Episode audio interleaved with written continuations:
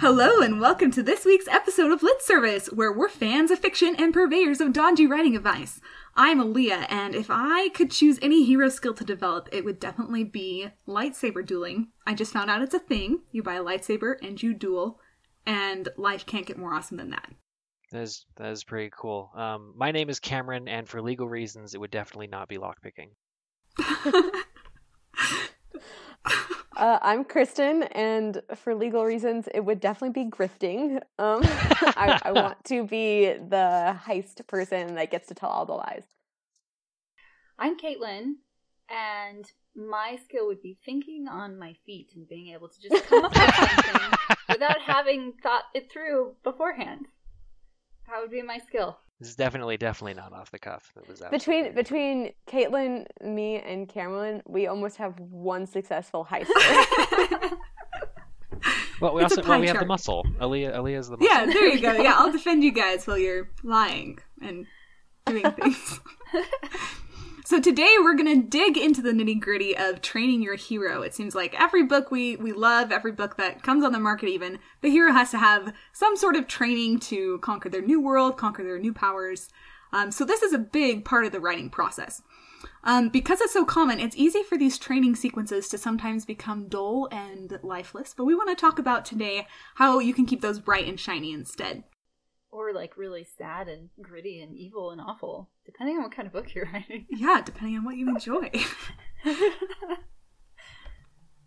I, I mean, I don't know that training sequences are necessarily obligatory, but it made me um, think about training sequences that I recently read, or just the random ones that popped into my head.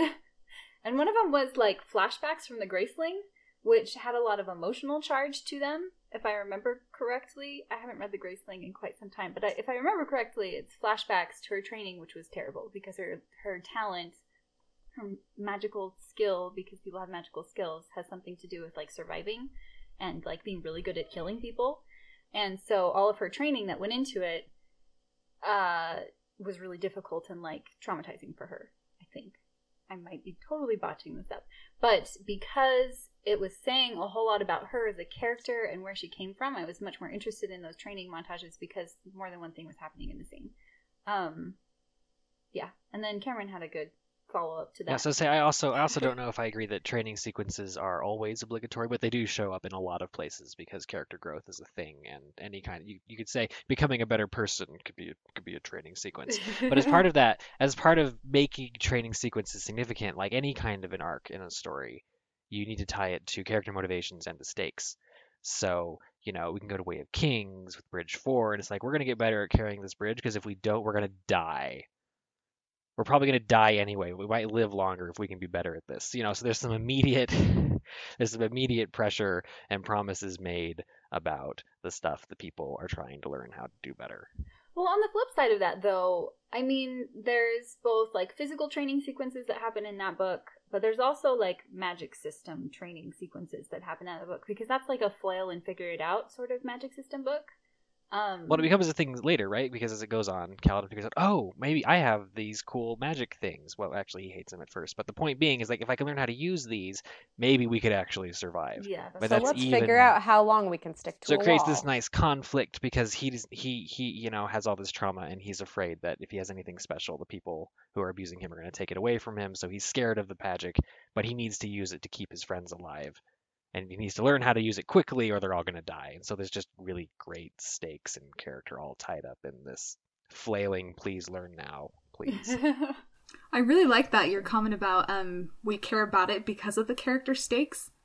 So then specifically in a hard magic system, um is there anything that training any way that training changes when you're dealing with a hard magic system? And by that we mean oh yeah, give us a definition. No, th- that's what I was about to say. What you were about to say, so you can go ahead and say it. I don't have a definition. Well, a hard magic system, I'm pretty sure the the terms hard and soft magic system come from Brandon Sanderson's um laws of writing themselves. But basically, a hard magic system is a system with very strict rules tied to the laws of physics. There's a reason this works. Not necessarily the laws of physics, but like the laws of whatever magic. Like there's a scientific approach to magic here, where Yeah, there's yeah. an obvious cause and effect, and there's specific things you have to do and specific flaws and things that don't work. So like by the end, everybody knows exactly what's happening and why the magic works. How does a magic system approach like that impact the training? Because it seems like there's quite a quite a larger learning curve with a system like that for the main character to overcome.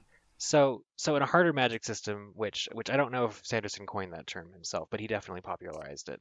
Um, and the hardest of systems, magic is basically just another form of science that doesn't exist in our world. So it can literally be. This actually happens in the Way of Kings also. We're gonna do experiments. We're gonna see. We're gonna stick you to the wall, and we're gonna time how long you can hang there if we give you this much magic juice. And yeah, eh, how much faster? We're gonna time you. How much faster can you run on it? And there's consistent, replicatable results based on how you do the magic science. So that's that's that that's an approach. Which I I um when I was thinking about this, I was thinking about all the different kinds of like training montages that happen in specifically Sanderson's books because he's so into hard magic systems. Um and I mean there are a couple of different ways that he's handled it, which were like the intense struggle and like we need to figure it out or we're gonna die of Bridge Four and Kaladin, and then you also have like Mistborn where she learns on the go. What's the main characters in that one? Starts with V. Vin. Vin. Vin. She she's learning it because she's learning. She has a teacher. Right. And um, but they are consciously trying to accomplish something at the same time. So it's not like a training sequence where nothing happens. I guess there are a couple of scenes like that, but um, there's less. It's more. I mean, like, part of part of the draw of books like that is you want to see the magic and figure out how it works. So it so I think when we're talking about when we're talking about approaches to portraying training montages and making them interesting, genre, I think we're talking more about this later, but genre plays a huge part. Because if you're writing an epic fantasy that has three prologues and all of it is hard magic, the people who are reading your book are probably going to be more okay with a here is a mentor who's going to explain here are the eight I think it's eight here are the eight metals that I'm going to teach you how to use and here is what each of them do. Well, yeah, and then you also have like Warbreaker, where when we finally find out how the magic works, it's because there's like an irritated professor guy who's like, "Well, here's how it works, duh." so like, I I mean, I don't know that I always love the way that I mean, and actually, the Rhythmatist is a magic school, and so like, there's all these different hard magic hard magic systems where you have different reasons that the characters end up training. Like, if you're in school and you're stuck, and like, there's one character that hates it and wants to draw unicorns and not like whatever the weird rhythmatist monsters are. Have you read Angles. The, yeah, The chalk. the chalk.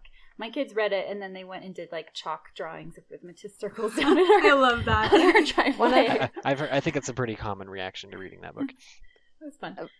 Sorry, continue. I and, and then well actually and there's Grishaverse, which I wanted to talk about by the all of the books by Leigh Bardugo, where you have the first one, which is also like a magic school not really. It's like a magic I mean, she's getting trained with other people who are studying magic, magic, magic army basic training, maybe. Mhm. Yeah, i'd get along with that. And I mean that one has the stakes attached to um whether or not she trains because they have to fix the big the darkness, what's it called?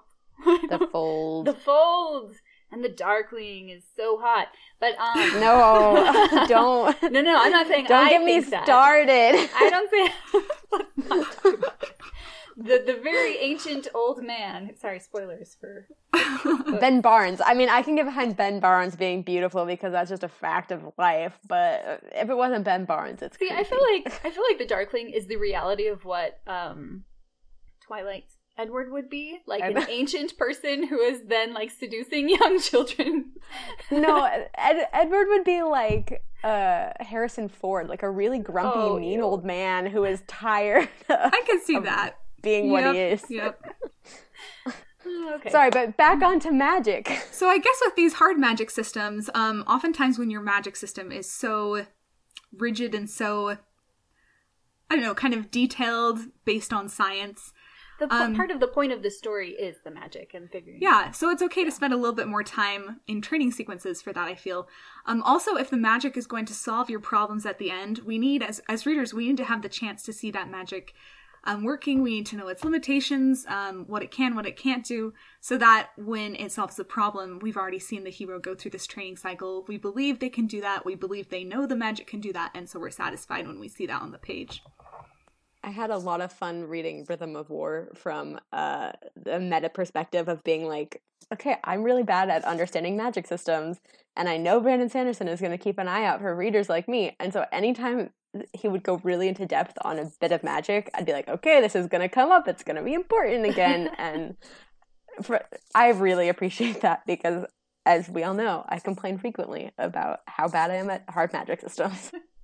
I I like them, but I also think that I am not into them. In fact, whenever I read a super high fantasy magic system TM book, I'm always like, man, I don't actually like high fantasy. And then I get through it, and then I'll keep reading, and then I'll be like, yeah, I guess now that I understand it, it's okay. But like, I I don't know if like the my attention span is too short, or or I don't know if I just need to stop trying to read like adult high fantasy the same way I read other genres, which is in one sitting which you cannot do that with with those bigger books. And um and so I just get frustrated. I'm like, I'm only a quarter of the way through this book and I know nothing. Um but I, I do think it's relevant to think about genre here because a hard magic system and what you can get away with in a middle grade book is very different than what you can get away with in a an adult book or a YA book. Um, and I think there's different gradations there of how much training and how many sequences and how much like uh, vague information your reader is willing to absorb without getting it really fast based on who your age group is. So that's something to consider. Like with middle grade, it has to be pretty darn spelled out if it needs to solve things, I think. And then in YA, I think you have a slightly longer attention span where people are willing to wait for answers and will remember things, maybe. And then in adult books, it's anything's fair game, I guess. So that's a good transition point. When you are writing a soft magic system, does training differ at all? And by soft magic, how would you describe soft magic, Kristen? Um, magic where I don't have to know all the rules to care about how it functions. So Gandalf's magic in Lord of the Rings couldn't tell you what he can actually do with it. I just know he has it. Um, even Harry Potter, Harry Potter sort of is like soft magic pretending it's hard magic, where there are rules, uh, and the characters act like they understand them, Hermione but I don't have to. I'm sure she does. She's read Hogwarts a history, but I have not, and I don't need to to care about the book because the book isn't really about the magic. The magic is a means to an end or a metaphor or just a fun, shiny thing in a book that's about something else. Which I actually think "The Girl Who Drank the Moon" by um. It starts with a K. Uh, Kelly Barnhill. There we go. I love Kelly Barnhill, and then I forget her name. anyway, "The Girl Who Drank the Moon" by Kelly Barnhill is another really great example of of magic, which I I feel like magic in soft magic systems it says more about the world and about the characters than it does about the magic. It's not a plot point. It's like a way to illustrate people. Like in Harry Potter, for example, Hermione knows everything, and it's a really great way to show who she is. That she knows all the rules, and like in class which is our training sequence, sequences sequences in Harry Potter. You have like Ron who's messing things up, and Neville Longbottoms who's blowing things up by accident, and Harry who's like kind of trying to keep his chin above water but can kind of do it. Like it, it shows a lot more about them watching them do this magic stuff than it says about the magic itself. It's like a tool rather than a plot point. And I'd say the same about Star Wars too, actually. Which I'm gonna let someone else talk because I've been talking a lot, and Cameron hasn't, and we talk over you all the time. Cameron, you talk. So, at the risk of making this more talk about just the difference of hard magic versus soft magic, um, I think especially when you're dealing with whether it's a training sequence or or any any kind of other plot fig you've got going on, you, uh, really what the difference comes down to is how much the rules of the magic system are used to solve problems. In Harry Potter, magic's not actually used that often to solve problems. Usually there's like, well, let me let me let me clarify that. I'm getting I'm getting looks from Kristen. Let me let me clarify that. So they set out some very specific. Here is a MacGuffin magic thing. We're gonna make we're gonna make a polyjuice potion. It does Do this very. No, I don't. Okay. It's it's an item that can be replaced by literally un- any other item in a story. So, so my point being, it if, if it could be a sexy, yeah, it could be it could be a lamp that turns you into other people. It could be a dog that turns you into other people. What's important is, does this magic thing. The fact that it is a potion, and the fact that what ingredients go into it, none of that matters. It's a soft magic system. You know it does this one specific thing, and you can predict what will happen, and then you go and use it for that specific thing. The time turners are another example of this. It's set up, you can do this thing. What do you know? It's extremely important to the end of the plot. Um, you're not extrapolating things you could do with it. versus there's we go back to we go back to Mistborn, you know, we have these rules. You can't push on metals and other people, but there's hints being dropped along the whole way. Well, maybe you know, there's some weird stuff going on. I can hear people who are in copper clouds with my sensing powers, and I'm not supposed to be able to do that. And you can put those together and extrapolate that, oh, maybe if you are powerful enough, you can push metals out of someone's body. And what do you know? Spoilers, that ends up being incredibly important to the conclusion. So we can, I think we can take all that and apply it to specific training sequences. Um, because in a soft magic system, the rules are not the important thing. It seems to me like the shine of a, a training sequence in soft magic comes from the inner character drama. Um, and then versus in a hard magic system, the shine of a training sequence comes from, ooh, wow, powers, new, exciting.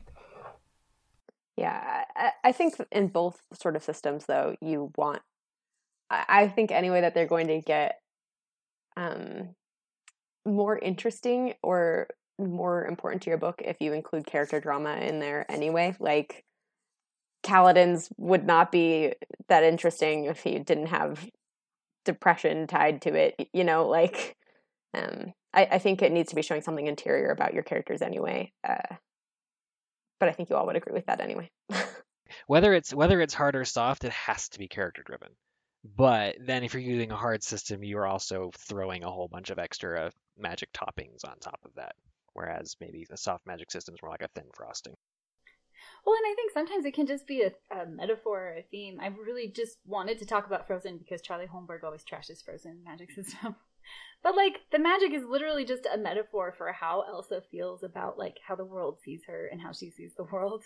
And like she hurts people because of who she is and hurts people because of her misconceptions about things and people hurt her and it, it doesn't have to make sense. And so i kind of like that the conclusion is after everything's happy that she starts making dresses with her magic so I mean, I agree, but also her magic can create sentient life, and I've got some questions about that. Well, sure, but, but that's not the point. System. I know, I know, it's not and, the point and it actually makes sense because if she all she wants is like her family and like her friends back, the fact that she makes like this childhood friend and then like this scary defender guy who's gonna I, once I took a "Who are you?" in Frozen quiz, and I was Marshmallow, the big scary monster. so, but I, I actually, I think that it fits in as long as you're not trying to think about it as a magic system, but as a metaphor for Elsa and her like state of mind. So, so what about non-magical training then? We've talked a lot about powers, but what about other hero skills our hero has to pick up along the way to survive? I think they function similarly.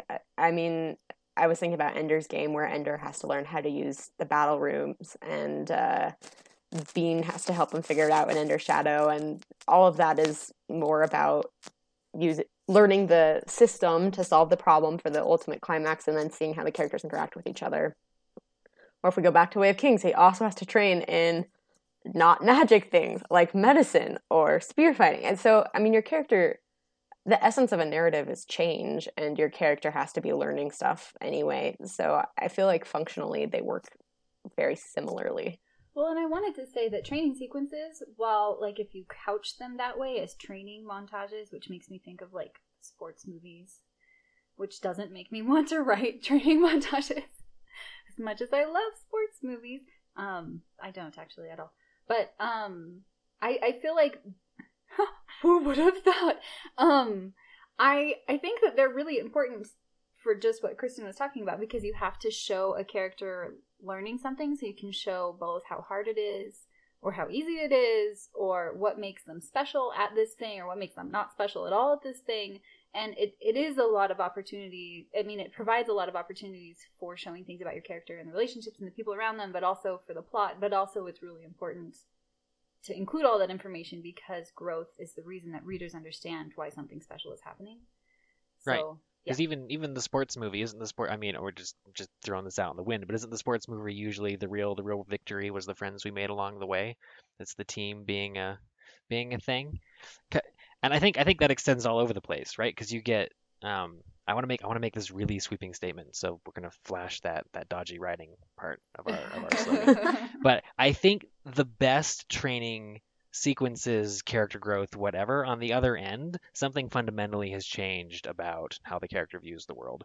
Whether it's literally something as literal as like like Kaladin, Sanderson does this really well in a lot of places. But Kaladin, after he does the surgeon training, when he sees someone injured, he has an automatic sequence that goes off in his brain. Here's how you treat that injury. So if you, or if you have like someone who becomes a master carpenter, they will notice looking at a room, oh, that table's made pretty well. The door could use rehanging, or you know, whatever. Or um, if someone has acquired, you know, has gone from an abused street urchin to someone having godlike power, how they view the dynamics with the people that they know should shift dramatically from who they were before versus this new person who can fight an army by themselves. So that's our time for this part of the podcast. Does anybody have any final thoughts? I was gonna ask. I was just gonna say that that viewpoint um, skill set thing and like the change over time. I'm not sure I've seen that done in a book where I've seen people at the beginning or a character at the beginning of a book not have that voice and then slowly over time acquire that voice. At least not in a way that was conscious enough for me to absorb it. I'm not always the closest of readers. I'm sure it's been done, but I, I love that that's a real thing. Like if you've ever learned to a language, like when you first start listening to it, it doesn't even sound like separate words, and then eventually you like slowly um, pick things up. Um, and and that's really how it works. And we only have ten minutes, so good. good yeah, Leah. let's go ahead and move on to the portion of our podcast where we critique an audience submission. We try to keep these critiques non-prescriptive, but you can see this submission for yourself on our website and see all of our notes about it. Um, you can view it at litservicepodcast.wixsite.com slash litnation. If you would like a first chapter critique from us, you can find our submission guidelines there. So, a quick summary of this week's chapter. Odette gets thrown in a cage because of magic? Also, kindred bonds, true love soulmates? Ooh. That's, I'm sorry I to feel this like author for doing giving little- a really like bad. huge disservice. I agree, actually, but I I'm not good at pitching on the fly, and I didn't think to write a summary so ahead have of time. we I'm have so a super sorry. we have a super secret agent thief person who really doesn't like the government that gets thrown in a cage because there's some kind of weird soulmate magic thing going. Is it soulmate magic or is it just? I don't know if I got soulmate overtones. Well, we're gonna we're gonna I think we're gonna touch on that when we hit second look. But All right, well, let's go ahead and start with things we like. I love the first line. I loved it too. It was de- it was a wait what, but in the best possible way. I have it. I'll read it. He was silent until the day I threw the snarky secretary out of the second story window. But this is not the end of it though. It keeps going. The voice is really great. I agree. I thought there was some really funny voice stuff and good descriptions throughout here. Um, for instance, I liked the line that says, "My heart was racing like a rabbit that had drunk uh, ten too many Red Bulls." I thought that was very funny. Um, and some of the more gorgeous voice stuff was like she she's sort of passing out, I think, and she says, "I was swimming in honey, stars flickering in my eyes like my very own paparazzi." And the voice was just really great. It was consistent. Yeah, that one stuck out to me too. Specifically, that I've never heard passing out be described as swimming in honey before, but it made sense to me. As someone I have, but only in the context of the Starless Sea, where a person is literally passing out in a sea of honey. That's the only time. I liked a lot of the funny voice, especially in the context of like the people she interacts with, like on her radio. It sounds like like there's one of her friends who says you're terrible at this and like laughs about it. I do have something I want to talk about about that later, but I thought that the promise of relationships and fun interaction was there, which I was all over. Um, and I really liked there was a government person who said he wore medals with obvious pride, and he wore a lot of them. I thought that was great. What are some things that could use a second look? Well, I can go first because none of you are jumping on this. I feel like my biggest concern here is I'm not sure that the story is beginning in the right place. Like, I loved that first line. I thought that was so great, but then it's immediately kind of ungrounding, and I'm not really sure what's happening in this scene. Um, and I don't have any emotional connection to what happens after this. Um, I mean, we start in the middle of action. She throws someone out a window, and, and we spend the rest of the scene trying to play catch up while she gets, like, arrested and thrown in a cage. Oh, Cameron disagrees. I was okay with it. Really? Were you okay with it, Krista? Yeah. um, I have I mean I have some other points about some of the places it went that I want to discuss, but as far as yeah, I don't know. I'm more on Caitlin's side here. I, I think if I had understood better what Odette's initial plan was or why she needed to throw Madam Secretary out of a window, which is very what the different group from was the with. secretary, by the way. Exactly. I'm not sure if it was the secretary. I was like, oh. if you want secretary. to, I might say if you want to make the first line even better, just say Madam Secretary out the window because it just raises the, the impact. but but I guess I just didn't understand like what the philosophy and the ideology of the group she was with is and what they were hoping to accomplish, and so it made me sort of feel like I should have been getting a lot of character background from that brief action story, but because I didn't understand what the motivations were, it didn't quite hit the way I was hoping it would. Yeah, I mean, it seemed like such a long shot based on what happened in the scene. Like, she gets pretty handily captured and then thrown into a cage, and seems like they might, like, cut her into little pieces. I don't know. Um, it, it just seemed like there was a lot at stake for her to just throw someone out the window, and I was really interested to know what on earth was going on and how she got to that place. Um, there were a lot of other things too. Like we find out later, she's an infamous criminal. Like what? Like I would have loved to have known some of this stuff at the beginning and to know like that that they wanted her so badly. They wanted to capture her so badly. And there was also some tonal dissonance for me where we had like that funny joking, and then we have her like crying in a cage, and then we had like I I just I didn't feel like it all meshed together. I wasn't sure what kind of book this was by the end. That was that was kind of my biggest point of of of second lookiness was we get we get to the point where she's been captured and then we get to she's in the cage. For me, the tonal dissonance was absolutely jarring because we went from this very happy-go-lucky I threw a woman out of the window, I'm having the best time of my life, thank you very much, to I'm a broken prisoner of war in a cage and they're going to experiment on me and this is you know rightfully soul crushing but it, it the, the shift these seem like completely different people. Um they seemed like completely different books. And i think at that and i think at that point we get maybe some of the wrong information. So like for me i was expecting maybe get some more reflection on man it was it was worth it or man it wasn't worth it to throw her out of the window because whatever the reason was Sort of like in the second Thor movie where Thor is like dangling at the beginning. It's like, I bet you're wondering how I got here, right? Like I I would have liked a little moment of that sort of navel gazing. So for me, that's why I'm okay with the story starting here. I just think it stopped doing the legwork to keep this start once she gets captured. At that point, we're not getting the information we need anymore. Right. I act- I honestly thought we were in a training sequence at the beginning of this, where she has friends joking with her online on the comms, and she has like this person who's too slow, and then I'm like, oh no, her her life is on the line here by the end, and I I did not get that at the beginning. I want to talk about the kindred bond because I think we've got some questions Mhm. about this. Yeah. Um, there's a point where Odette mentions that everyone knows the story of Rachel and Jamie, um, and then she sort of talks about it, but doesn't really. And based on the evidence that we were given in those few paragraphs, I couldn't actually figure out what had happened to them. My brain went straight to like, oh, this is soulmates magic. This is exciting. Um, in part because at the beginning of the book, you have a guy speaking in her brain for the first time, and it made me wonder if that was what was going on. But it would have helped to have more of an idea of what exactly the kindred bond is or what the stakes are Yeah, with I- it. Where where I was at after after reading it is I was like, this could just be someone describing really poetically what her first crush is like. I figured it was more than that since I mean, I it's figured uh, banned by but I the also government. thought like maybe this is maybe this is some kind of weird dystopian thing where in this universe people who are aromantic are the majority instead of the minority. But I, I don't know. I don't know. The point is, as written, it could be, or or or it could be you're literally two people sharing telepathic thoughts across distance, and you can hand lightsabers to people if you put it behind your back at the right we don't know. We don't know. Is it force dyad or is it just Mills school crush? It's not elaborated on. That's our time for today, but thanks to this author for submitting. We enjoyed reading your work. Our next guest will be Namina Forna, author of the upcoming epic fantasy YA novel The Gilded Ones. If you'd like a critique from Namina, submit your work by January 14th.